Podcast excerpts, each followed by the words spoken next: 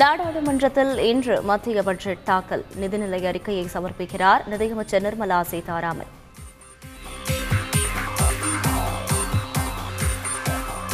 தமிழகம் முழுவதும் இன்று முதல் மீண்டும் பள்ளி கல்லூரிகள் திறப்பு. மாணவர்கள் அச்சமின்றி பள்ளிக்கு வர வேண்டும் என அமைச்சர் அன்பில் மகேஷ் வேண்டுகோள்.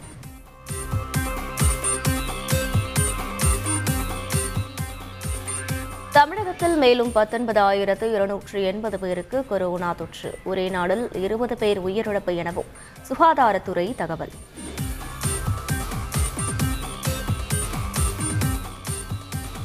கொரோனாவிற்கு எதிரான அரண் தடுப்பூசியே என உச்சநீதிமன்றத்தில் தமிழக அரசு உறுதி. கட்டாய தடுப்பூசிக்கு எதிரான வழக்கை தள்ளுபடி செய்ய வேண்டும் எனவும் கோரிக்கை.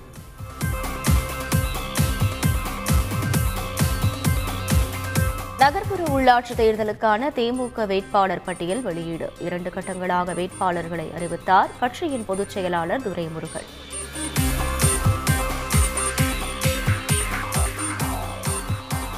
பதினேழு காவல் உயர் அதிகாரிகள் பணியிட மாற்றத்தை எதிர்த்து அதிமுக வழக்கு. தமிழக அரசின் உத்தரவுக்கு தடை உதிக்குமாறு சென்னை உயர்நீதிமன்றத்தில் மனு.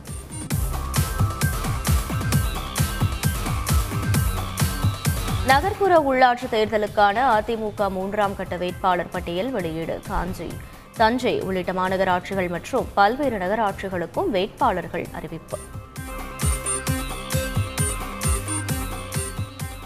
பாஜக முதற்கட்ட வேட்பாளர் பட்டியல் வெளியீடு. முன்னூற்று ஐம்பத்து மூன்று மாநகராட்சி வேட்பாளர்கள் மற்றும் நூற்று பத்தொன்பது நகராட்சி வேட்பாளர்களின் பெயர்களை அறிவித்தார் மாநில தலைவர் அண்ணாமலை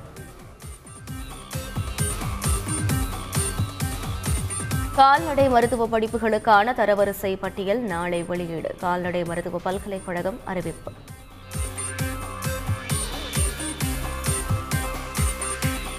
நாகையைச் சேர்ந்த இருபத்தோரு மீனவர்களை கைது செய்தது இலங்கை கடற்படை. எல்லை தாண்டி மீன்பிடித்ததாக குற்றச்சாட்டு.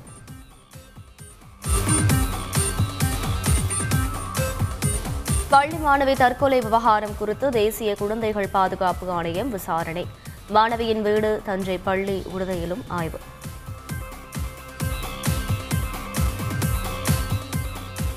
வாய்ப்புகள் அனைவருக்கும் சரிசமமாக கிடைக்க வேண்டும். தேசிய மகளிர் ஆணைய விழாவில் பிரதமர் மோடி அறிவுறுத்தல்.